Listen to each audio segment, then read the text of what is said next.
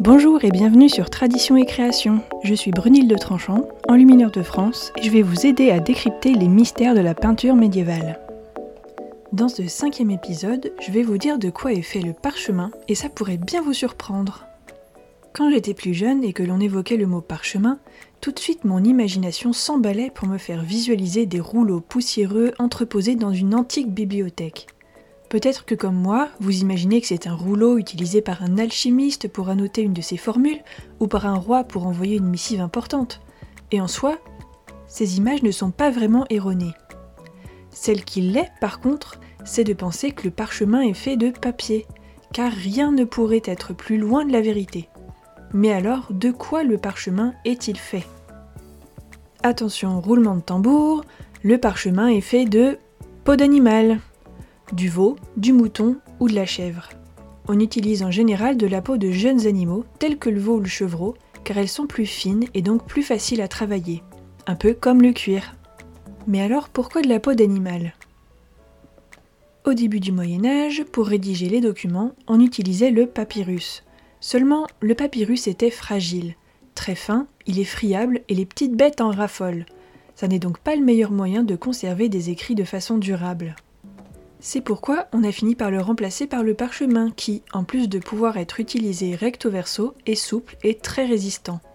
Cependant, du fait de sa provenance, il est beaucoup plus précieux et n'était utilisé que pour des ouvrages d'importance. Mais alors, comment fabrique-t-on le parchemin?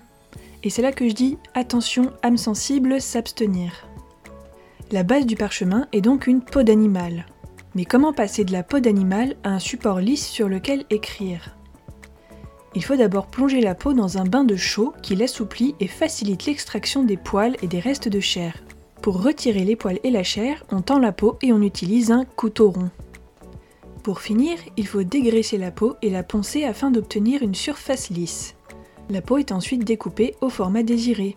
On pouvait ensuite les assembler sous deux formes, un volumen, autrement dit un rouleau, ou en codex, autrement dit un livre. Quelles utilisations faisait-on donc du parchemin? On l'utilisait d'abord pour les écrits. Au Moyen Âge, en Occident, on utilisait le parchemin pour la rédaction de manuscrits et de chartes. Les manuscrits étaient le plus souvent des ouvrages religieux que possédaient soit les rois, soit les abbayes, des bibles, des évangéliaires, des psautiers. Mais on pouvait également utiliser le parchemin dans d'autres domaines, par exemple à la place d'un carreau de fenêtre ou pour une caisse de résonance d'instruments comme une vielle, un luth ou un tambour. Aujourd'hui, il existe encore des parcheminiers artisanaux chez qui on peut se procurer le précieux matériau. Mais c'est un métier rare et à ma connaissance, il n'en reste que deux ou trois en France. Voilà donc ce qu'il faut retenir pour l'épisode d'aujourd'hui. Le parchemin est donc de la peau d'animal que l'on a traité pour pouvoir l'utiliser comme un support d'écriture. Souvent, la pop culture a tendance à nous faire croire que le parchemin est une matière ressemblant à du vieux papier que l'on peut froisser ou déchirer, mais maintenant vous savez que ce n'est pas le cas. Vous comprenez alors pourquoi son utilisation n'est pas anodine. Quoi qu'il en soit, c'est tout pour cet épisode.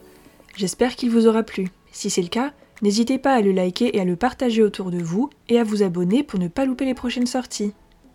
Et pour finir, dites-moi en commentaire si vous saviez ce qu'était le parchemin et dites-moi également si vous en avez déjà utilisé. Sur ce, je vous dis à très bientôt